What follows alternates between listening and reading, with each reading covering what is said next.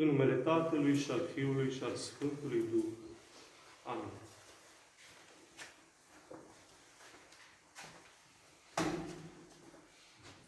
Și Isus i-a zis, capătă-ți vederea, credința ta te-a mântuit. Și îndată și-a căpătat vederea și îl urma slăvind pe Dumnezeu. Sunt versetele 42 și 43 ale pericopei evanghelice de astăzi, care ne vine de la Luca, din capitolul 18, versetele de la 35 la 43. Ne aflăm în Duminica 31 după Rusalii și avem în fața noastră o pericopă evanghelică relatată de către toți cei trei evangeliști sinoptici. Cei care au scrierile, vă spuneam și altă dată, evangeliștii sinoptici sunt cei care au scrierile asemănătoare, pot fi puse în trei coloane diferite și comparate. Și avem așa la, la Evanghelistul Luca, ceea ce am citit adineori, Iisus se află la intrarea în Ierihon și întâlnește un orb. La Evanghelistul Matei, în capitolul 20, Iisus se află la ieșirea din Ierihon și întâlnește doi orbi pe care îi vindecă. Iar la Evanghelistul Marcu, Iisus se află tot la ieșirea din Ierihon, întâlnește un orb și de la Marcu aflăm că pe acest orb îl chema Bartimeu, adică fiul lui Timeu. Este important ca, ca primă observație a zilei, uh, trebuie menționat că acest orb uh, este unul dintre puținii vindecați de către Domnul căruia îi aflăm numele. În general nu aflăm numele lor, aici Evanghelistul Marcu ne spune cum îl chema. Și tot în cadrul acestei observații, să știți că nu este o contradicție între evangeliști. Uh, faptul că diferă ușor locațiile, că într-un loc apare uh, intrarea în Ierihon, în altul ieșirea din Ierihon, că într-un loc apare un orb, în altul la, la Matei apar doi orbi. Puteau să fie chiar doi. Și uh, ceilalți evangeliști l-au menționat pe cel mai important dintre ei, sau poate că nu au fost de față toți la... Și fie, fiecare a relatat ceea ce a văzut cu, cu proprii lui ochi. Și pe lângă asta, Evangheliile, Evangheliile știți că au fost scrise ulterior și mai apar și scăpări sau nesincronizări omenești. Tocmai asta, după mine, le arată autenticitatea lor. Faptul că există diferențe și nu a fost o înțelegere generală, haide să scriem toți la fel ca să avem certitudinea că vom fi cândva uh, agreați de către oameni. Acum, din punct de vedere al timpului și al spațiului, să știți că sunt chiar importante pentru că, din punct de vedere al timpului, ne aflăm spre finalul călătoriei lui Isus. Acesta se îndrepta spre Ierusalim, spre patima sa. Ne, ne arată și uh, faptul că ne aflăm spre finalul Evangheliilor. Uh, la Matei avem capitolul 20 din 26, la Luca 18, cred că din 24, 23 sau 24 de capitole are Evanghelia lui Luca și se îndrepta spre patima sa cea de bunăvoie, anunțând-o pentru a treia oară. Chiar înainte de acest eveniment, el anunță pentru a treia oară și anunță proprii ucenici ce se va întâmpla cu el. Din punct de vedere al spațiului, ne aflăm pe drumul dinspre Galileea către Ierusalim de-a lungul văii Iordanului în Ierihon, cum spusesem și mai, mai devreme, la circa 50 de kilometri de Ierusalim.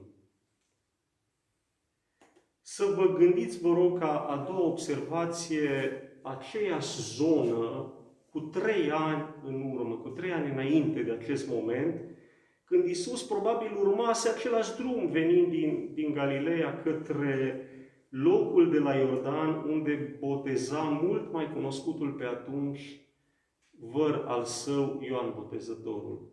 Atunci venise ca un anonim pe cale, nu-l știa nimeni și acum trei ani mai târziu, mulțimile îl înconjurau și se mișcau odată cu el. Atât de multe se întâmplaseră în, în doar trei ani de zile. Ca și o scurtă trimitere către orașul Ierihon, să știți că el se numea pe atunci și cred că și acum s-a păstrat această denumire, orașul palmierilor. Era situat sau este situat într-o zonă cu extrem de multe izvoare și inclusiv Strabon menționează acest lucru, că erau foarte multe izvoarele Ierihonului și din cauza acest, acestui lucru se dezvoltase atât vegetație multă cât și o viață înfloritoare. Ierihonul, dacă cumva nu știați, sau unii dintre dumneavoastră nu știați, este considerată cea mai veche așezare cunoscută a lumii și primele, prima sa, primele repere că ar fi existat viață organizată acolo vin cam din anul 9000 înainte de Hristos. Deci astăzi ar avea undeva la 11-12.000 de ani uh, vechime civilizația Ierihonului. Era un important centru comercial și militar, uh, comercial datorită mirodeniilor și plantelor medicinale, iar militar erau foarte multe fortificații. Și cel mai vechi uh, turn de apărare din lume este tot la Ierihon uh, descoperit. Câteva repere, în anii 336-323 este locuit chiar de către Alexandru Macedon, cel care cucerise regiunea și mai târziu este, intră sub stăpânirea Cleopatrei, faimoasa uh, regină a Egiptului, căreia îi fusese dăruit de către Marc Antoniu, generalul roman. Era un punct important și, după cum este și astăzi, un, un punct important. A doua oprire o vom face asupra lui Bartimeu și să știți că a orbului vindecat ne vom folosi de Evanghelia lui Marcu, tocmai pentru că ele sunt, cum spuneam și anterior și și altă dată, complementare. Știm și de la Marcu și de la Luca că nu era doar orb, ci era și sărac. Și aflăm așa, Bartimeu, orbul fiului Timeu, ședea cerșind la marginea drumului. Marcu, capitolul 10, versetul 46. Atât de grea era atunci și astăzi este, dar aminte atunci, soarta orbilor încât cerșeau în praful drumurilor. Un biet bănuț care să le salveze ziua și, de ce nu, existența. Câtă durere trebuiau să experimenteze ei în fiecare zi. Se animează brusc, aflând de la evangeliști, când uh, aude că se apropie Isus pe cale și strigă foarte, foarte insistent, Isuse, Fiul lui David, miluiește-mă, în versetul 47. Este importantă și exprimarea Isuse, Fiul lui David, așa era așteptat uh, Mesia, ca fiu al lui David. Deci deja el înțelegea că cel care se apropie nu este doar un profet, ci este profetul cel așteptat. Și de acolo, de la marginea drumului unde stătea el jos, îi acoperă pe toți cu vocea lui și știe, bănuim cu un al șaselea simț, că acesta este momentul lui. Este momentul de totul sau nimic pentru el, pentru că dacă Iisus trece, lui îi va rămâne întunericul orbirii pentru totdeauna împreună cu cerșitul, împreună cu umilința, împreună cu durerea. Ceilalți încearcă să-l acopere. Da, nu, nu mai striga atâta, nu mai fă atâta gălăgie. Cum spunea Sfântul Nicolae Velimirovici, în viața noastră apar astfel de personaje în momentul în care încercăm să strigăm pe Dumnezeu, dar nu se lasă și continuă să strige. Isus se oprește. Unde s-ar fi putut el grăbi? Un om suferea acolo amar în marginea drumului, iar orbii cei mai mari îi rod Caiafa, Pilat, spre care se îndrepta el, care locuia în Ierusalimul spre care se îndrepta el, nu puteau fi vindecați pentru că nu își doreau asta. Și atunci, în chip natural, oprește lângă acest om necăjit și trimite după el. Ne spune Marcu o completare foarte importantă care nu apare la Luca. Că acel trimis îi spune așa, îndrăznește, scoală-te, te cheamă. În versetul 49. Sunt esențiale aceste cuvinte. Evanghelia Pericopa este foarte, foarte complexă, doar o, o frântură putem vizualiza noi astăzi, dar din pris, prin prisma ceea ce analizăm noi astăzi, cred că aceste cuvinte sunt cheia Evangheliei, pentru că o să vă rog să vă întoarceți privirile de la Bartimeu, de la praful drumului în care stătea el, spre propria viață fiecare.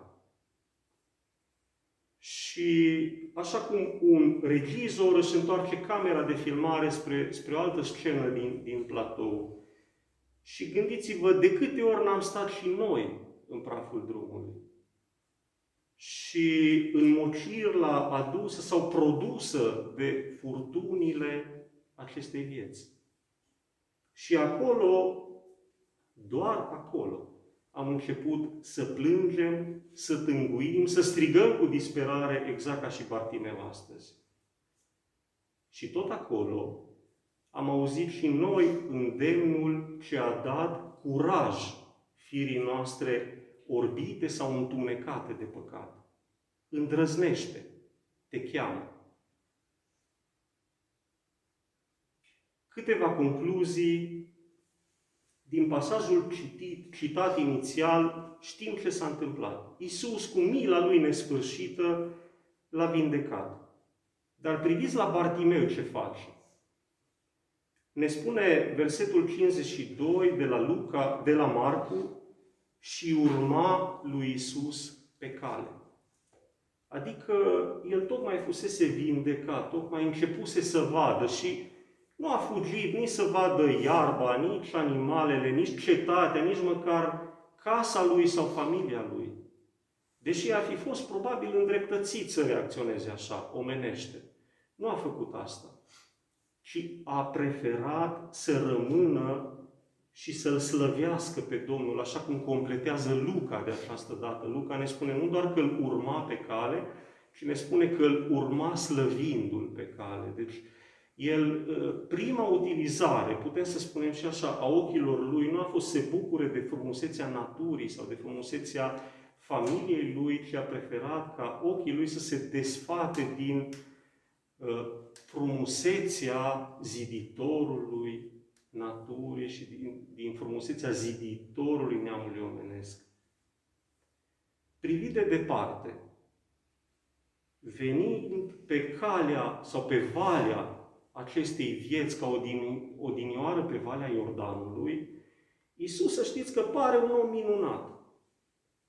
Poate părea un profet sau un gânditor luminat. Un întemeietor de religie, nu cum îl văd unii dintre noi. Dar când venim la El sau venim lângă El, îi simțim suflarea dumnezeiască, puterea dătătoare de viață. Cea care este cu totul și cu totul din, din altă lume. Lumina pe care o izvorăște, așa cum a simțit-o și Bartimeu când strigă astăzi, și nu putem decât să exclamăm împreună cu El, Doamne, vrem să Te vedem și noi Amin.